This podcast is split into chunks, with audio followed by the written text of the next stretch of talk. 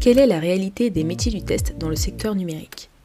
Dans Calisti, je vous propose de vulgariser toutes les questions liées à ces métiers, aussi bien pour les personnes qui démarrent dans le secteur, mais également pour des personnes plus expérimentées, et tout ça avec des invités incroyables qui partagent leur savoir et leurs expériences, parce qu'on gagne forcément à apprendre les uns des autres. Je m'appelle Nankeda, actuellement test lead dans une entreprise du service numérique, et je vous souhaite une excellente écoute.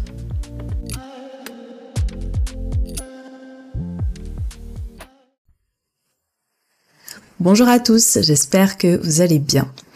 Après un mois d'octobre particulièrement chaud et ensoleillé, on est arrivé sur un mois de novembre bien pluvieux, bien triste et bien démotivant. Si vous êtes un auditeur ou une auditrice assidu du podcast, je pense que vous avez remarqué qu'il n'y a pas eu d'épisode la semaine dernière. Je m'étais donné pour objectif de sortir un épisode par semaine pendant un an, sachant pertinemment qu'il me fallait une organisation un peu au cordeau. J'en ai loupé euh, deux ou trois, mais euh, contrairement aux, fois précédentes, ce coup-ci, je me suis un peu retrouvée euh, avec une perte de motivation. Pas une espèce d'angoisse de la page blanche, parce que bah, les sujets qui gravitent autour du test sont vachement nombreux, mais une vraie perte de motivation. Trouver un sujet, m'asseoir derrière mon micro et puis partager avec vous mes réflexions sur un sujet spécifique, ça m'a semblé impossible à faire la semaine dernière. Ça arrive à tout le monde, bien sûr. On a des baisses de régime, on tombe malade, puis on est pris par le quotidien, la vie, tout ça. Euh, mais je pensais avoir construit en fait un système qui m'empêcherait de tomber dans cette perte de motivation euh, en ce qui concerne le podcast. Et bah faut croire que non. Personne n'est infaillible. Alors, la perte de motivation, c'est un phénomène euh, courant, généralement causé par le stress, la fatigue, le manque de challenge ou même un changement de situation personnelle. Et ça peut durer hyper longtemps. On peut se dire qu'on va laisser faire le temps et que ça reviendra plus tard. Euh, mais encore, ça c'est si et seulement si on a conscience qu'on est dans une phase de perte de motivation. On peut aussi mettre des petits trucs en place pour que ça revienne, en tout cas, un petit peu plus rapidement. Et c'est pour ça que je parle de système. Certains vont appeler ça la discipline, mais la discipline, en fait, ça fait pas tout.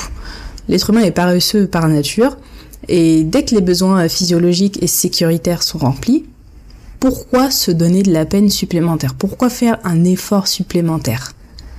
Maslow a théorisé ça dans sa fameuse pyramide et euh, la réponse à cette question serait le niveau d'au-dessus, le besoin d'appartenance. Mais si on pousse le truc, je pense que vous serez assez d'accord avec moi pour dire que c'est en fait un besoin d'accomplissement. Parce que quand on arrive à atteindre un objectif qu'on s'est fixé, quel qu'il soit, on est satisfait, voire fier, et euh, on a un petit ou grand sentiment d'accomplissement. Et ça s'explique scientifiquement parce que on va rentrer en fait dans le circuit euh, de la récompense. Le circuit de la récompense va être activé. Du coup, comment arriver à mettre en place un système pour retrouver sa motivation? Bah, on va pas réinventer la roue. Première chose, définir ses priorités. Ça permet simplement de concentrer ses efforts sur les choses qui sont vraiment importantes pour nous. J'ai pour habitude de prendre une feuille de papier et noter tout ce qui me passe par la tête. Il y a un espèce de côté euh, thérapeutique à écrire avec une feuille et un stylo et ça c'est quelque chose qu'on n'a pas euh, quand on prend des notes sur son téléphone ou sur euh, son ordinateur, sur Notes.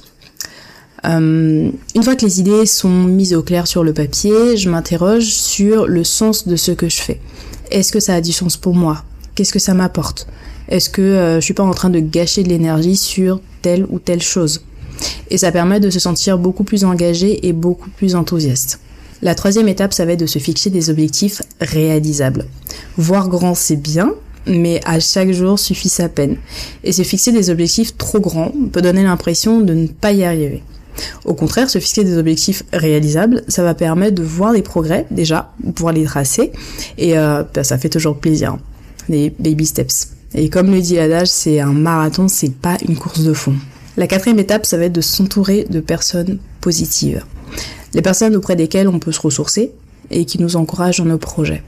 Donc il peut s'agir de notre conjoint ou de notre conjointe, de nos amis, de notre famille, d'un mentor, euh, mais ça peut aussi être une communauté à laquelle on appartient, voire même un influenceur dont on est particulièrement fan. Après, c'est à chacun de trouver ce qui fonctionne pour soi. La cinquième et dernière étape, celle que je préfère, se récompenser. Parce que ça aide à renforcer sa motivation et à se sentir doublement encouragé pour pouvoir poursuivre ses efforts. Dernier tips pour la route, mais je pense que vous le savez déjà, un esprit sain dans un corps sain, ça pousse toujours plus loin.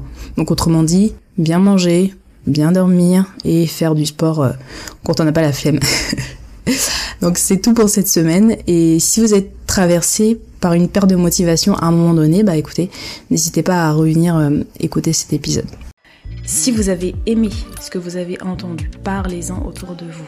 C'est le bouche à oreille qui permet de faire connaître un podcast. C'est un métier qui mérite d'avoir plus de visibilité, selon moi, et vous pouvez m'aider justement à le faire connaître. N'oubliez pas de vous abonner au podcast et laissez-moi une petite note sur Apple Podcast, 5 sur 5 de préférence. Et puis, euh, on se retrouve la semaine prochaine et d'ici là, portez-vous bien